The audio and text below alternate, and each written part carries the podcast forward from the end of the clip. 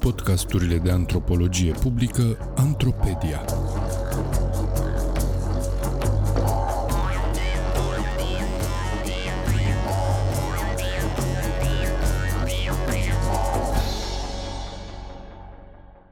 Jurnalul primului teren.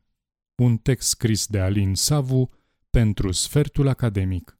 Citit de actorul Daniel Popa.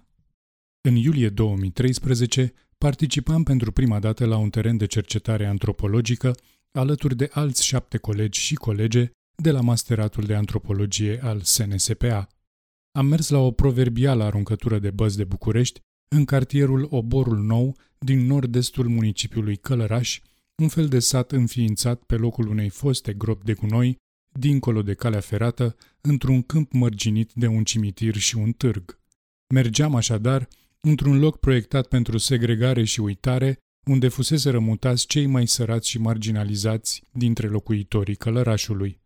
Acestora li se atașase eticheta de oameni răi și identitatea etnică Horahai, romi musulmani de etnie turcă.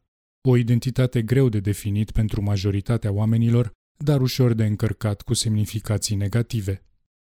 Fiind la prima experiență a unui teren antropologic, aveam o sumedenie de necunoscute și anxietăți pe care încercam să le potolesc. Dincolo de sprijinul și informațiile acordate de profesorii îndrumători, cel mai bun sfat pe care l-am primit a fost să țin un jurnal de teren ca să pot face față valului de noutăți venite atât din subiectul cercetat, cât și din interiorul meu. Așa că am început să scriu din prima seară de când am ajuns în Călăraș. După toate discuțiile de grup care se desfășurau seara când se reunea echipa, mi-am rezervat o oră înainte de culcare ca să-mi salvez pe hârtie gândurile, ideile, emoțiile, impresiile de peste zi, detaliile mărunte care deopotrivă îmbogățeau povestea, dar îmi și încărcau mintea, îmi distrăgeau atenția și îngreunau cercetarea.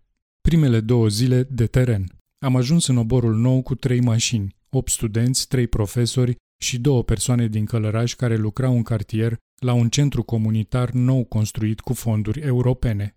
Acolo ne-am și oprit, la centru, vis-a-vis de o casă fără tavan și podea, cu acoperiș din folie de plastic.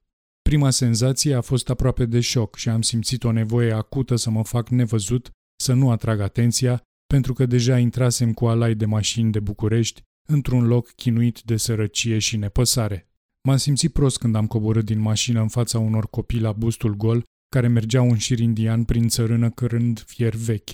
Mama lor spăla de mână într-o copaie și se uita din când în când la noi din curtea fără gard. Nu am avut curaj să fac contact vizual pentru că mă simțeam eu străin, alien, printre ei. Cum naiba să mă fi văzut ei dacă eu mă credeam așa? Am fost copleșit. În prima zi cu greu am putut relaționa cu cineva din afara grupului alături de care venisem de la București. Deși sentimentul inadecvării era foarte puternic, nu procesam încă nivelul la care se manifesta și de unde vine, dar pur și simplu mă bloca. Seara am început să-mi povestesc aceste momente în jurnal și cu toate că nu am fost instant împăcat cu situația, am început să conștientizez treptat de unde vin dificultățile și să fiu mai atent la ele. A doua zi, spectrul problemelor s-a diversificat. Pe de o parte eram îngrijorat că nu o să știu să pun în practică ce am studiat și că nu o să-mi pot face treaba.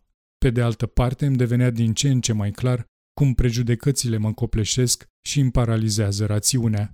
Simțeam o nesiguranță legată de cum o să intru în vorbă cu lumea și cum o să reușesc să acopăr grila de interviu fără să fiu obositor.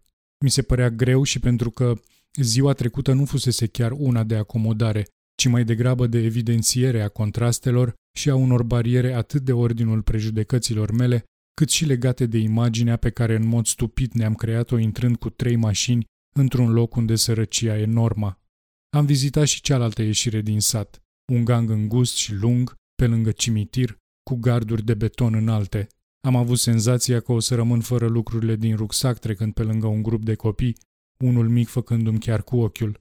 Mă simțeam foarte prost gândindu-mă că mi-e frică de un copil și că îl pot vedea ca pe un infractor fără să-l cunosc. Simțeam pe pielea mea forța unor prejudecăți care mă împiedicau să fiu stăpân pe mine.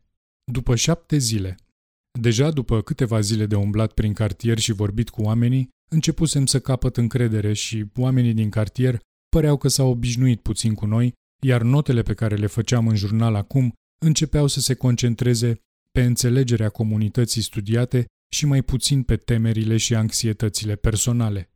Evoluția pozitivă s-a datorat într-o măsură considerabilă și faptului că jurnalul m-a ajutat să țin evidența stărilor emoționale pe care le traversam în teren și a primelor impresii percepute și oferite în relațiile nou create.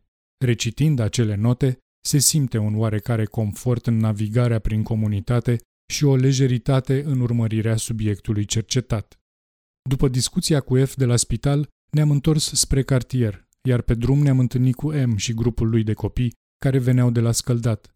Mi-a povestit că dacă îi spune cuiva că e din obor, se mută de lângă el, așa că mai bine zice că e din doi moldoveni, cartier care, deși e la fel de sărac, pare să fie privit mai bine.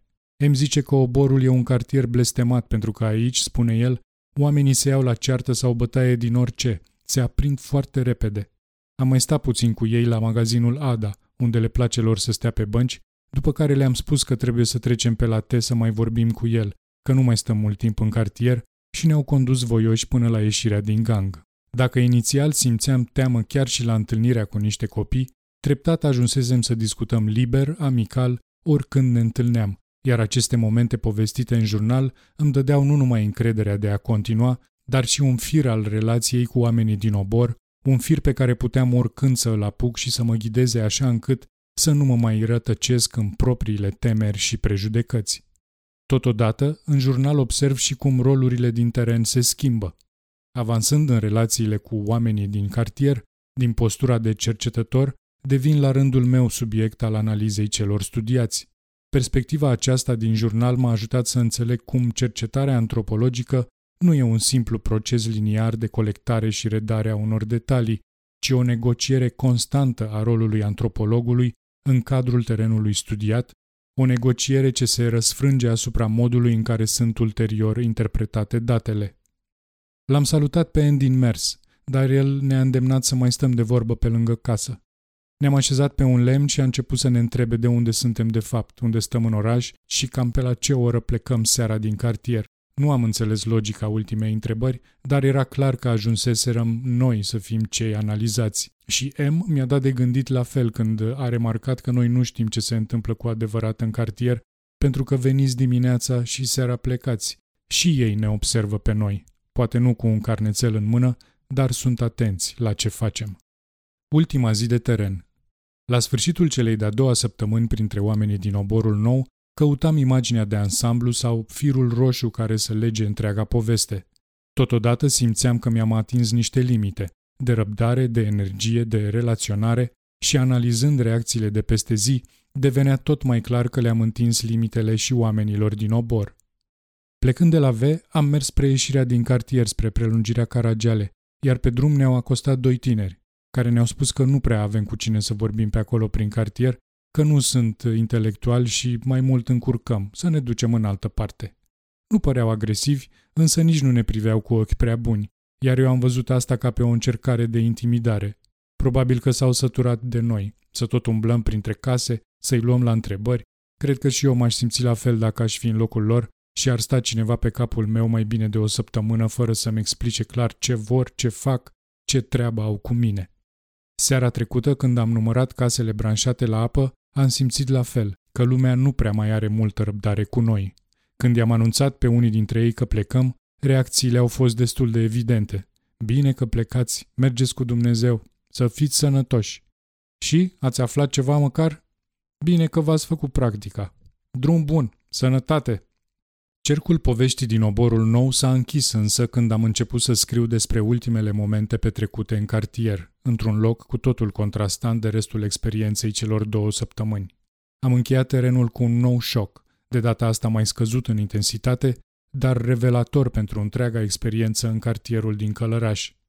Am zis să mai bem un suc în obor, iar Vea a propus să mergem la terasa de lângă Ada, care nu părea cel puțin pe din afară să fie ieșită din comun deși era puțin mai îngrijită. Înăuntru însă am avut un șoc, de parcă în 50 de metri trecusem în altă lume. Decor îngrijit, modern, aparent scump, cu o masă de biliard și scaune învelite în imitație de piele, muzică de club, însă la ora respectivă niciun client. De pe terasa de la etajul 1 se vedeau acoperișurile din oborul nou, încastrate de gardurile de beton ale cimitirului și târgului, iar dintr-un anumit unghi îi puteam chiar zări pe copii jucându-se în țărână în intersecția Cernei cu Bârsei, unde jucasem și eu fotbal cu ei în urmă cu vreo câteva zile. Era un peisaj dezolant. Retrospectiv, nu cred că puteam alege un loc mai potrivit de unde să privim oborul nou la final de teren, după zile întregi de bătut drumurile pline de praf, fără umbră sau apă, cu mulți câini, ciulini, case și oameni săraci, dar chiar și așa primitori, chiar darnici din puținul lor, curioși, temători, ca orice om căruia îi invadezi curtea cu întrebări picate ca din cer. Mă obișnuisem oarecum cu toate lucrurile astea, dar opulența din altă lume a terasei mi-a amintit că normalul nu e la fel peste tot, uneori nici măcar la doi pași distanță, iar egalitatea de șanse e o utopie pentru copii ca aceea pe care îi vedeam jucându-se în praful din intersecție.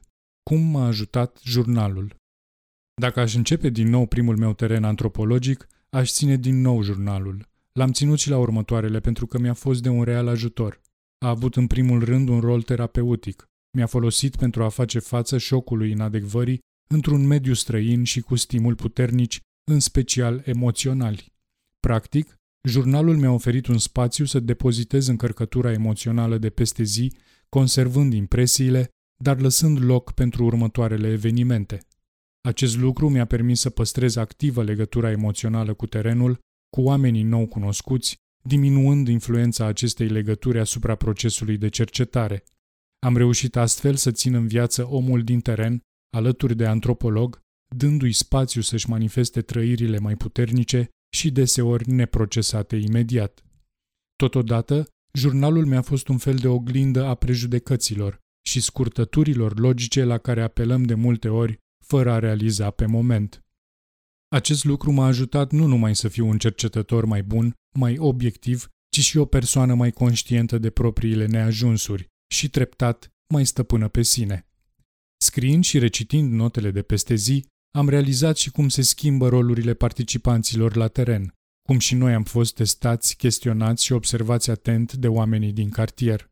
Am înțeles din aceste interacțiuni că procesul de cercetare nu e o simplă colectare de date urmată de o redare unidirecțională a situației, ci o negociere continuă a rolurilor dintre cercetător și subiect, reciprocitatea fiind esențială. Ca să afli despre celălalt, trebuie să te expui celuilalt. Tot datorită jurnalului am putut închide cercul experienței terenului cercetat. Am avut o imagine a evoluției personale în paralel cu imaginea subiectului studiat care se dezvolta în mintea mea, iar la final am rămas cu un fir roșu care lega desfășurarea evenimentelor. Rândurile despre ultima zi, despre vederea de pe terasă, au fost piatra de boltă și de temelie pentru înțelegerea zilelor trăite în oborul nou. Am înțeles cum poți fi în altă lume față de celălalt, chiar dacă vă despart doar doi pași. Cum segregarea și inegalitatea sunt deseori acceptate ca normale sau chiar trecute cu vederea, pentru că, paradoxal, doar asta suntem obișnuiți să vedem în jurul nostru. Nu în ultimul rând, jurnalul de teren a reprezentat întotdeauna un depozitar al filmului terenului trăit la persoana întâi, subiectiv, o cameră a memoriei, unde m-am întors oricând am avut nevoie să revăd momente esențiale pentru a putea nuanța interpretarea finală a datelor. Postscriptum Să fiu complet sincer, am păstrat în jurnal și perle. Două puncte. Am fost în cartierul vecin, Cărămidar, să vorbim și cu oamenii de acolo despre obor. Am dat astfel de A, un nene care a fost de departe cel mai eficient și haios povestitor de până acum. Ne-a spus despre cartierul de acolo că a lui a fost prima casă, că înainte acolo stăteau cărămidarii, ăia care făceau cărămidă. L-am întrebat unde s-au dus cărămidarii și ne-a răspuns aproape poetic, unde s-a dus și tata.